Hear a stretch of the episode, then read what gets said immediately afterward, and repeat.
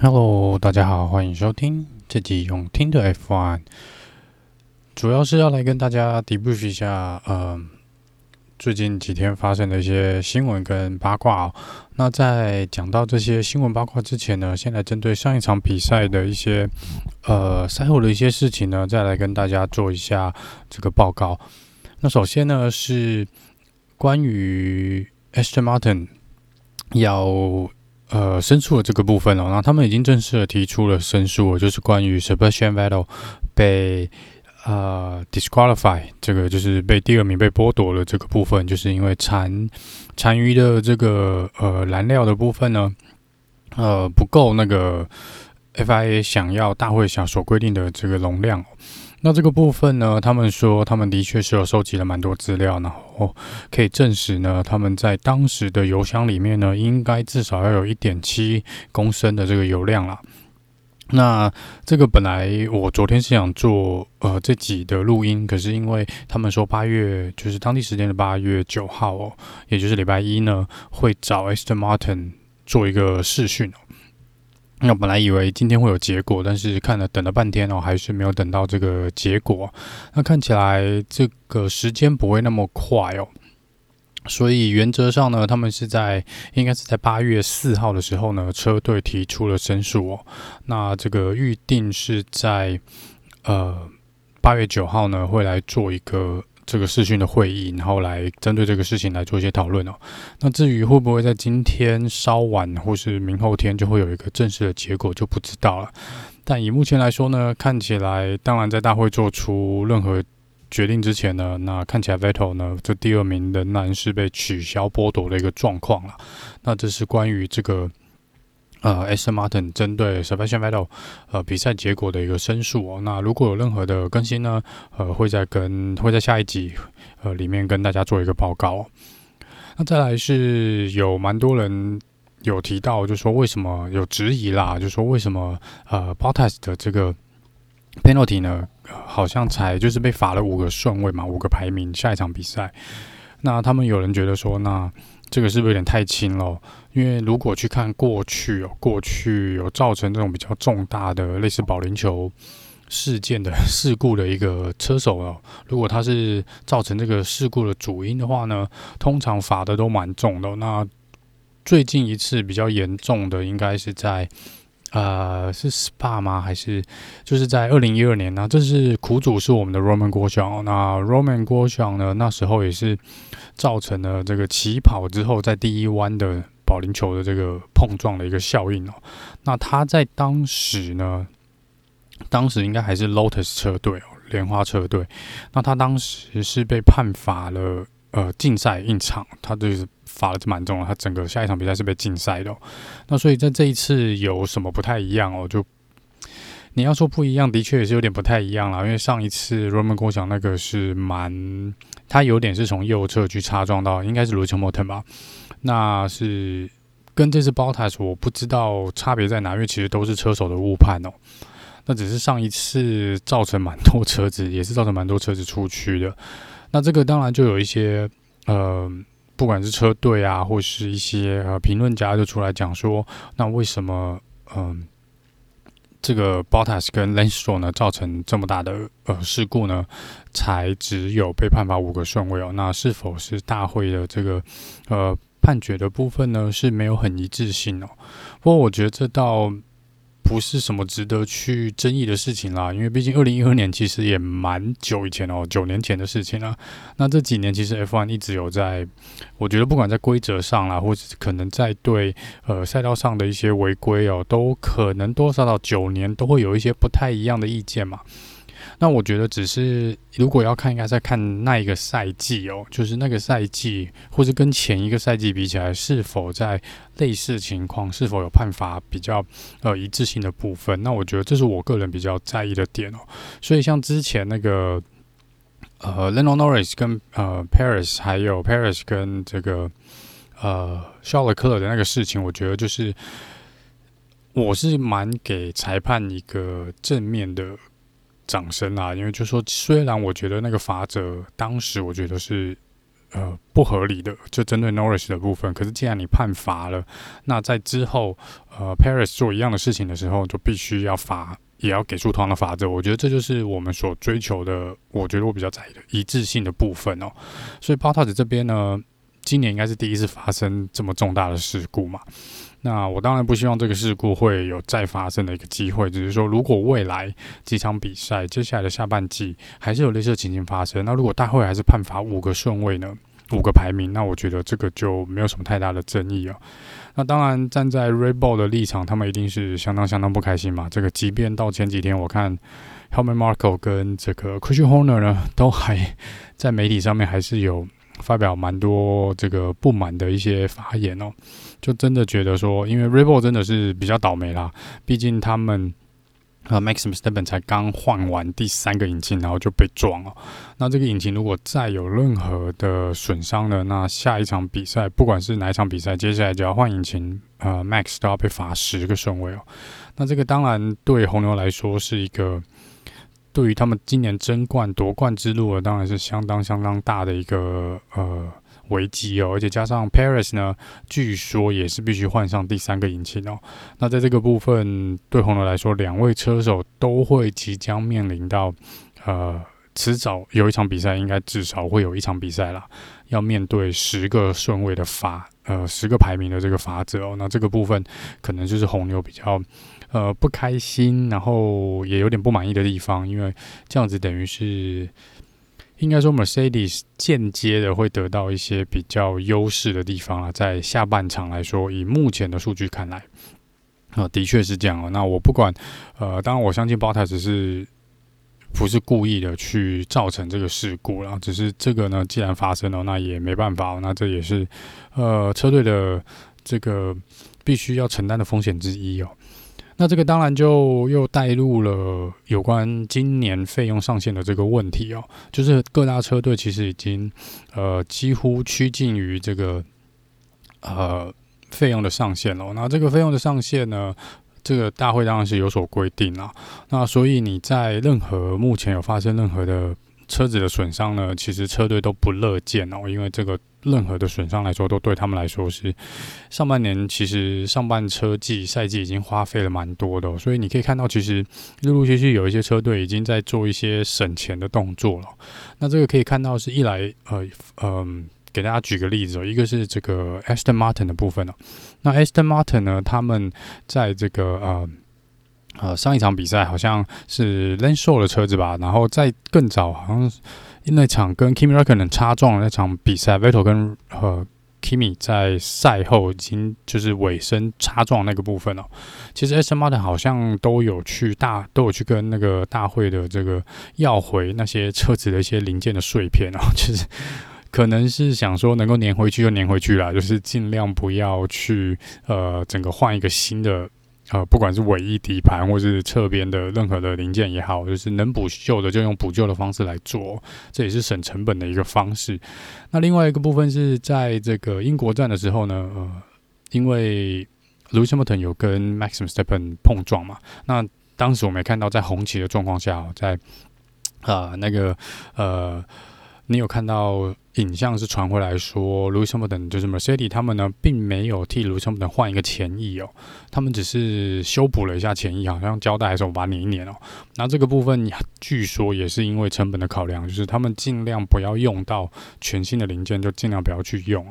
那这个当然是几个车队的一些做法啦。那对于这个呃。上一集有提到说，有些人啊跟车队就有提出说，如果呃发生意外，然后车子受到损伤，然后这个最后判定不是呃你车队或车手的问题的话呢，那应该是由制造出车祸的那一方来呃承担这个呃费用的部分哦。也就是说，假设这个大会是同意这个做法的话呢，那变成呃上一场比赛来说。Lane Stroll 就是 Aston Martin 的 Lane Stroll 是擦撞到了 Charles Leclerc，那 Leclerc 又因为这样子去碰撞到 Daniel Ricciardo，所以如果这个部分我们就算在 Lane Stroll 上面的话呢，那呃理论上 Aston Martin 必须要呃承担法拉利跟呃 McLaren 这个车子维修的费用。那同样的情形在 Bottas 这边呢，就必须去承担这个 Norris，然后还有两台红牛的这个呃维修的费用哦。那当然，在这个部分一定是不可能通过了嘛，然后大会也不会在这个时候去更改这个规则哦。但我觉得，嗯、呃，另外一个提议，我觉得不错的是说，那当然这个你要另外一方制造出这个呃。肇事方去承担这个费用当然是不太可行的，但是如果说你是无辜的这个第三者哦，就是你真的只是受到波及，然后你是完完全全没有错，就像 Norris 完完全全没有做错事情，然后就是被 Bottas 撞出去，从后面撞出去的话呢？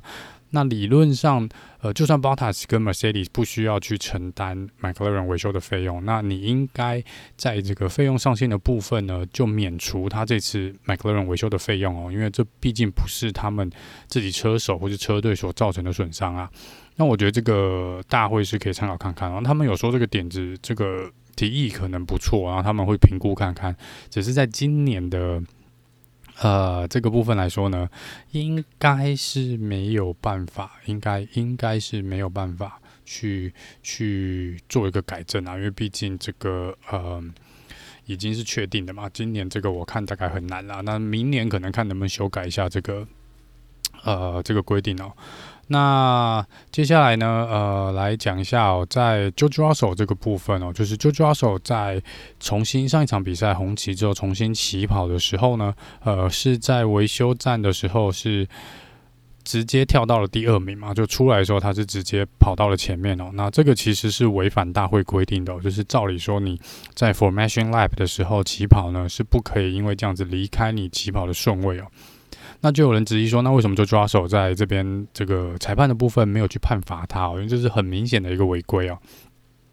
所以这个部分大会针对这个质疑也有做出一个解释，就是说，在的确就是就抓手不应该在维修站的时候跑到前面，不应该，这是因为那是算是一个起跑，那不算是一个大家在竞争排位的一个状况。所以在起跑前呢，你车手应该照你这个。呃，之前所规定的位置来做一个起跑。好了，那因为 George Russell 跑到前面了嘛，那但是他们车队跟车手其实马上都有发现了，然后其实大会有说他们车队马上就联络了这个呃 FIA 大会的部分呢，然后有跟他们讲说他们已经发现这个错误，然后 George 会把这个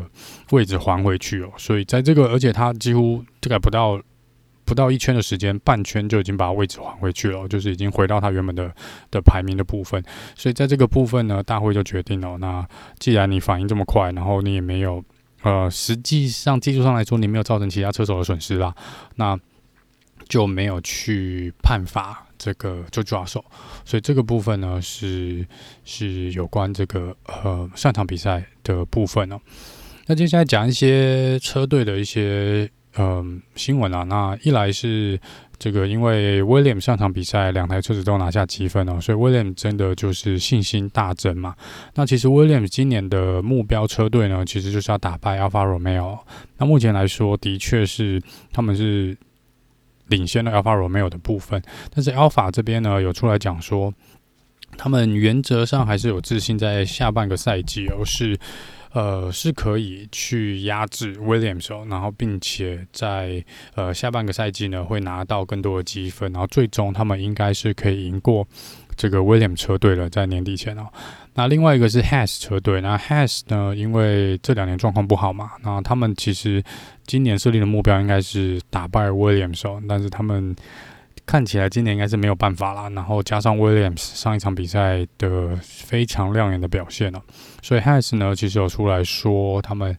今年要打败 Williams 的机会应该非常非常的渺茫哦。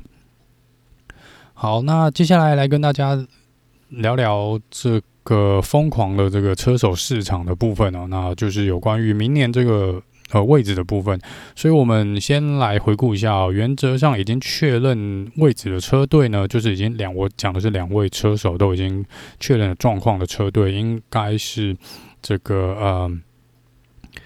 呃雷诺，应该是就是呃 Alpine 的部分是两个 Alonso 跟 Ocon 应该是确认的，然后在 Ferrari 的部分，红军的部分这个。啊、uh，Carlos Sainz 跟 Charles Leclerc 应该也是确认的，在这个 Williams 车队是完全没有呃，目前两个都是在呃还没有确定的状况啦。然后我看一下还有谁，呃，Aston Martin 应该也是两位确认哦，就是 Vettel 跟 Lance Stroll。在 AlphaTauri 的部分呢，这个有点尴尬，本来。预期应该是已经确认，就是楚诺达会留下，然后呃，Gasly 应该也会留下来哦，因为毕竟这个红牛的顾问 Helmut Marko 呢是有出来讲说，原则上 Gasly 明年不会被拉到红牛哦。那但是 Gas 他们他也有出来讲哦，就说这个呃 Gasly 的部分呢，他虽然现在表现得很不错，他的确是 AlphaTauri 的这个 Number One 的车手，但是他们说原则上在红牛的系统里面呢，嗯、呃。应该明年不会有他的位置，那他不会被拉到红牛，然后呃，但是他会给 Gasly 未来两年呢，应该还会留在 AlphaTauri 哦。那两年之后呢，也就是在二零二三年之后，二零二四开始呢，要么二零二四把他拉到红牛，或者二零二四就得放他去当自由车手哦。所以这个部分就呃。本来因为 Marko 出来这样讲嘛，然后车队的态度应该也是类似一个状况哦，所以就是本来大家预期是 AlphaTauri 是确定是这两位，可是 Nico r o s b e r 呢，我们之前的这个世界冠军，二零一六年的这个世界冠军呢，也是之前前呃 Lewis Hamilton 的前队友，然后他现在是一个评论家嘛，然后他有出来讲说，呃，以 Gasly 今年的表现然后，加上。去比较 Paris 的表现了，他觉得红牛应该要把 Gasly 拉回去红牛，呃，才是比较正确的选择。那这个当然也有造成一些小小的传闻啦，因为毕竟 Gasly 就像前几集有提到，他也之前有公开表示说他呃也不排斥去找其他车队跟其他车队谈哦，然后他说也有其他车队来接洽他哦。那在 Marko Helmut Marko 的访问里面呢，似乎是有。提到说，那个接洽他的队伍是 Alpha Romeo，那这个 Alpha 的部分，我觉得 Gasly 应该不会跑去 Alpha 啦，因为呃，Alpha 目前来说整体的表现跟速度应该是都没有 AlphaTauri 强哦，所以 Gasly。呃，我之前报前两集、前三集有提到，我觉得 Gasly 目前最好的位置，如果不能被升到红牛的话，应该就是留在 AlphaTauri 哦，继续呃学习一些经验哦，然后等万一真的红牛不跟他续约，或者 AlphaTauri 不跟他续约呢，可能到时候再来看看两三年后的这个车手市场呢，是不是有更好的一个机会哦。那接下来就是剩下这个市场。呃，有空缺的就是 Mercedes 嘛，那再来就是红牛哦，这个都是第二车手的部分都有空缺嘛。那这个部分呢，红原则上我觉得接下来市场车手市场的主要的呃骨牌效应呢，呃，第一级应该是要由 Mercedes 来决定的，因为 Bottas 这边不确定会不会留在 Mercedes 的话呢，后面的骨牌效应就会。其实，只要 Bottas 一确定他的去向了，其实后面接下来的位置应该就会比较明朗了。不管其他车队，应该位置会比较明朗，除了红牛以外。那在这边呢，偏偏在前几天呢，呃，我们之前另外一个世界冠军呢，应该是一九九七还九八世界冠军那个 Jack Miller，他又出来讲哦，就是他有说，他认为明年 Mercedes 呢是有可能签下 Lance Stroll 去 Mercedes，然后啊。呃 然后这个 Bottas 可能会去 Aston Martin，那这个传闻他出来讲的时候，真的是有点，应该蛮多人觉得他是不是又在吸什么呃神奇香菇或是一些奇妙的东西哦？因为真的是有点点呃超乎常人预期哦。但是他有他的理由啦哈，因为他说这个 Total Wolf 跟 Lance Lance Stroll 的爸爸 Lauren Stroll 呢，也是 Aston Martin 的老板呢，其实是呃交情是蛮不错的，私交是蛮不错的。然后两个人可能在投资方面也有一些交集哦，跟合作的部分。那在 Lawrence 呃，就是爸爸的部分呢，当然是希望自己的儿子去拿下一个世界冠军嘛。只是以 Aston Martin 现在的状况来说呢，要去抢夺短期内要抢夺世界冠军，可能没有那么容易。那最快的方式可能就是把它丢到 Mercedes，然后对啊。也许 Mercedes 可以让他的儿子比较快达成世界冠军的这个呃梦想哦。那这个的确在这个理由的部分，我是同意啦。就是如果这个爸爸是为了这个儿子，然后希望他得到世界冠军，然后又 Toto Wolff 又可以同意的话，也许是有这个可能。不过我觉得真的非常非常低哦。毕竟你在 Mercedes，你又不是只听 Toto Wolff 的哦，你还是有这个宾士的，宾士还是有决定权啊。那我想宾士应该不会。呃，去把 Lance Stroll 拉过来哦，所以在这个部分，我觉得就听听就好，就可能笑笑。我觉得这真的就是一个呃八卦啦。那呃，接下来就是因为 Bottas 的部分呢，还会一旦他被确定放出来嘛，那当时如果说 Bottas 不被续约，那基本上会进去。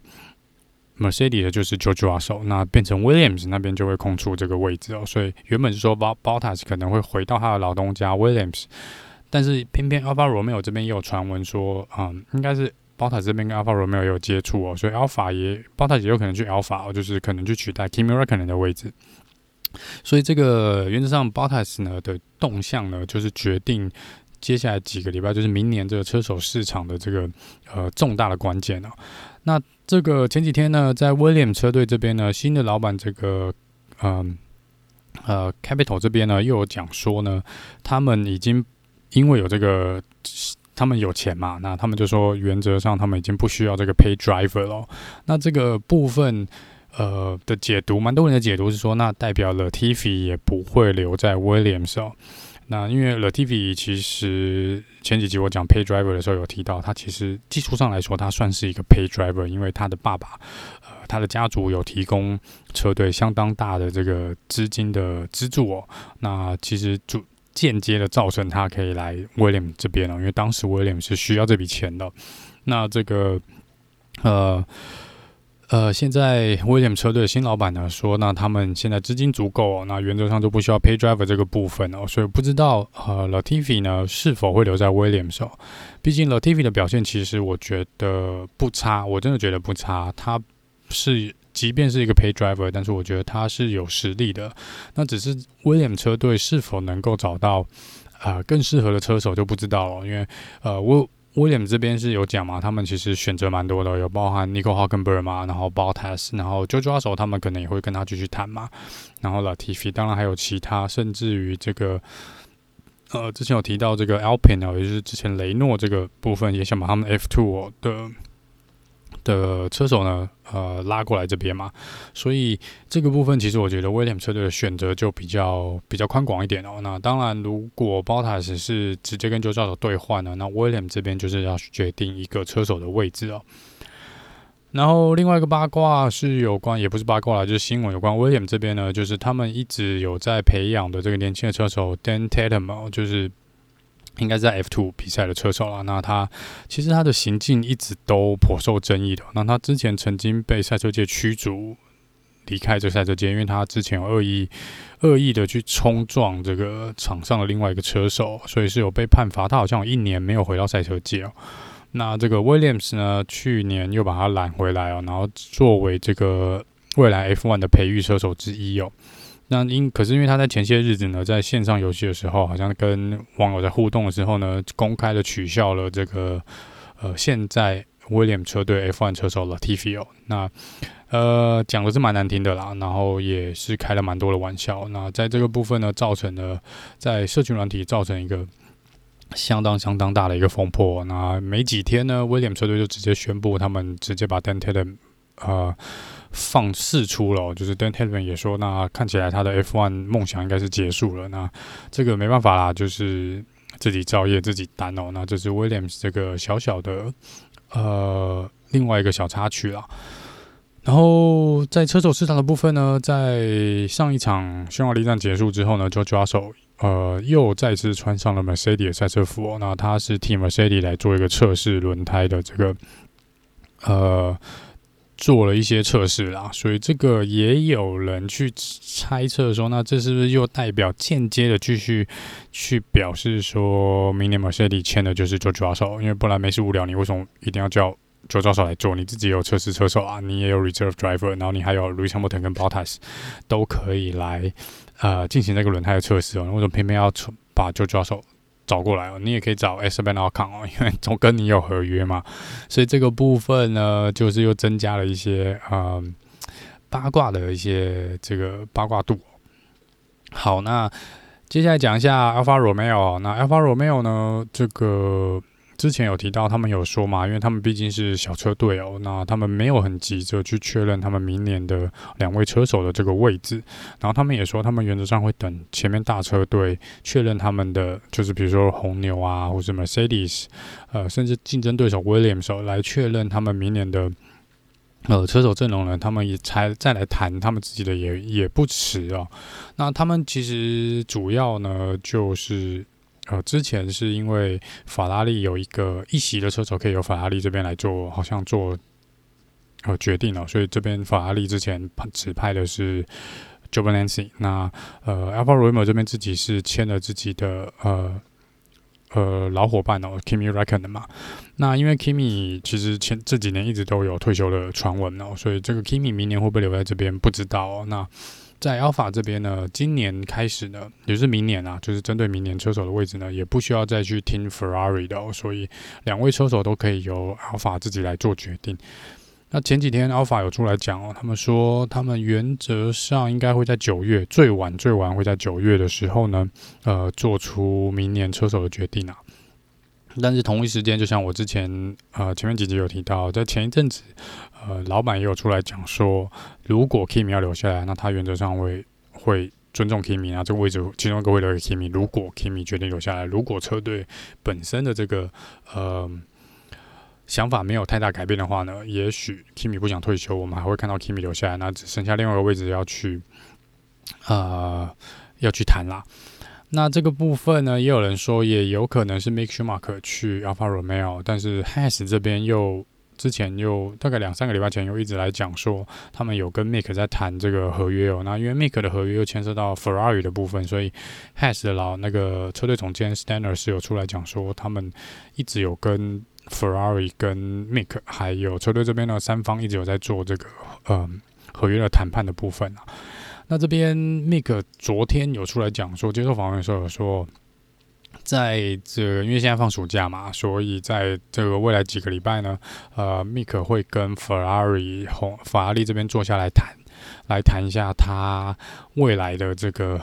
可能未来几年的合约的内容的部分哦，然后呃，这个可能就是接下来一两个礼拜我们可以关注的一个事情啦。那这是目前在车手市场的部分哦，所以嗯。原则上还是有两三个车队呢需要来做决定哦。那这个可能未来一两个礼拜会比较更明朗化一些。我再来看看谁来开第一枪哦。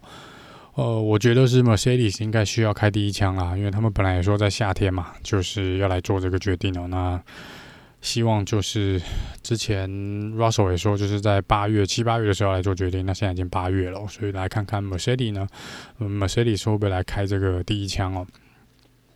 好，那再来讲一些其他小小的呃小新闻、小八卦、小八卦。那这个上场比赛比赛结束后呢，大部分的车手呢，呃，都是坐要么自己开车啊，或是坐这个呃车队的车子来离开这个比赛的赛道的部分哦。那只有一位车手是骑单车离开的，然后这个是 Sebastian Vettel，不知道为什么他是骑脚踏车一个人离开，这个也是蛮奇妙的一个人哦。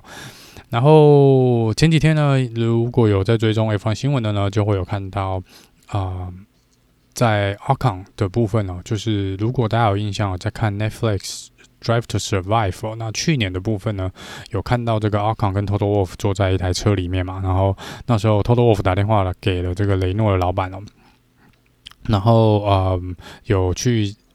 聊一些事情，但是这个因为 toto wolf 就有讲说这个 Netflix 在跟拍哦，所以就说他们私下再来谈哦。然后 toto wolf 有转身跟这个 Ocon 说：“哎，这是那个雷诺嘛老板的部分哦，那你有什么事想跟他讲？你有什么事想问他吗？”然后 Ocon 就只是开开玩笑讲说：“哦，你知道我想问他什么？就他也知道我想问他什么。那这就是蛮暧昧的。那其实呃。”之后接受访问的时候呢，的确哦，他们出来讲说，那时候的确就是 Toto Wolff 在帮奥康去找一个呃回归 F1 的位置，所以他们是找到了雷诺车队这边，然后也很幸运的雷诺同意哦，所以就奥康就顺利的呢回到透过呃雷诺来回到这个 F1 哦，那看起来这个决定呢也是。目前看起来这个投资是正确的，所以也是两边应该算是一个 win-win 的这个状况啊，真的是恭喜他们哦。那在这个呃。之前 F1 官方呢有放出一个影片哦，就是他们来问所有的目前现任的二十位车手呢，然后来考试哦，就是考他们说，呃，能不能去从去年开始往回推哦，每一年的世界冠军是谁哦？这车手的冠军是谁？然后当然最近几年应该连续七年，应该七年内的应该都大家都打得出来嘛，反正几乎都是 Hamilton 嘛。那只有一年是 Rosberg。然后在这个部分呢，有一些小插曲哦，就是 Kimi 呢，他是二零零七的冠军。那当然问到二零零七年的时候，他是一定打得出来。结果他还故意讲说他自己是二零零六年的冠军哦。就这时候，这个呃问的这个这个算是记者吧，就主持人的部分呢，就说：“哎，你没有赢哦，你只有赢过一次哦。”然后 Kimi 就笑一笑，然后这个可能暗示说二零零六年他本来可以赢啊，那也是有一点点运气不好。然后另外一个是说呢。呃，他事后表示说，他就只是不想要再继续回答这个问题呢，也不想再玩这个游戏，他想早点走哦，所以他就故意答错，所以 Kimi 他就是故意答错呢，然后就早早的就溜溜掉了，就说，那他就是提前回家哦。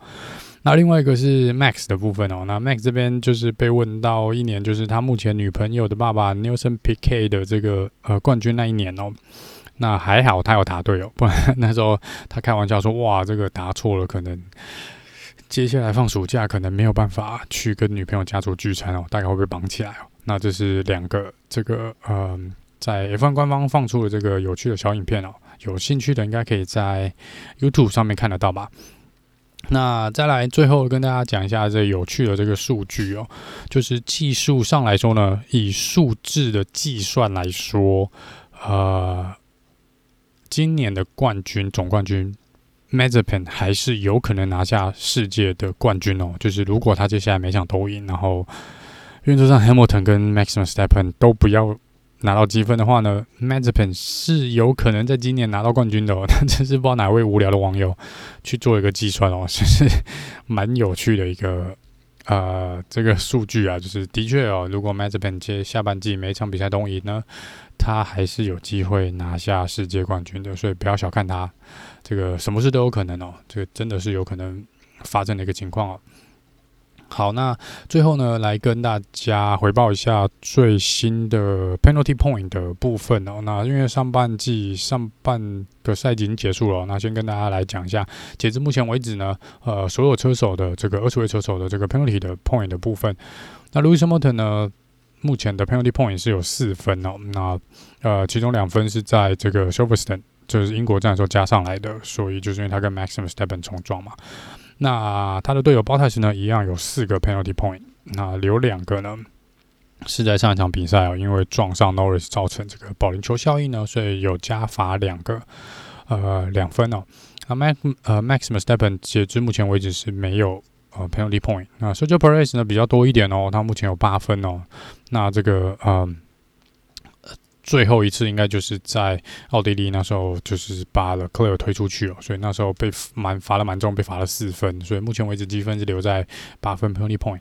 Lando Norris 的 penalty point 也是在八分哦。那最后一次两分也是因为在这个啊奥、地利的部分哦，是把 Perez 推出赛道。Daniel Ricciardo 目前有一分的 penalty point，Charles Leclerc 有两分 penalty point，Carlos Sainz 有一个 penalty point。那 Alonso 没有 penalty point 哦。那 Ocon 呢是呃，应该现在没有。截至录音的这个当下，他最后去年得到的这个 penalty point 应该也已经到期了，所以失效了。所以 Ocon 跟 Alonso 都是没有 penalty point。Sebastian Vettel 有六个 penalty point 哦，那 Lance s h o w 呢有也是六个 penalty point，那最近的两个是在上场比赛匈牙利站，因为撞了 Claire，所以呃被罚了两分哦。Kimi Räikkönen 有五个 penalty point，那 Antonio Giovinazzi 有四个 penalty point，Gasly 一分哦，然后 Tsunoda 有四个 penalty point。Mick Schumacher 呢是目前没有 penalty point 哦，那这个 Mazepin 呢有五个 penalty point，George Russell 有四个 penalty point，然后嗯 n i c o l s Latifi 有六个哦，那这个嗯 Latifi 的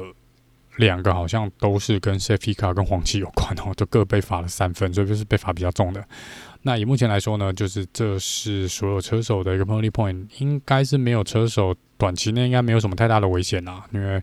呃，即便是 Perez 跟 Norris 八分的部分呢，应该在九月跟十月应该都会有分数到期哦，所以理论上应该不会，